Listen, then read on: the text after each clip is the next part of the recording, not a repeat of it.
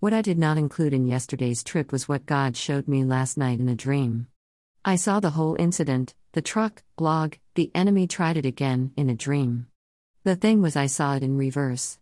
I have never had that happen before, having a dream in reverse, seeing something that had actually happened, in reverse.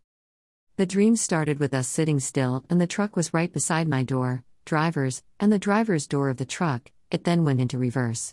I watched as the truck started going backwards, but when it got to where it was coming at us, where it jerked to the right, that's when God showed me something. I saw four angels, one on each corner of the truck. I then watched as the two angels on the passenger side barely moved to their right and the two on the driver's side did the same, which jerked the truck, moved the truck into its lane. The dream then finished with the truck going all the way back, in reverse, out of sight. I can say that is something I has never happened before.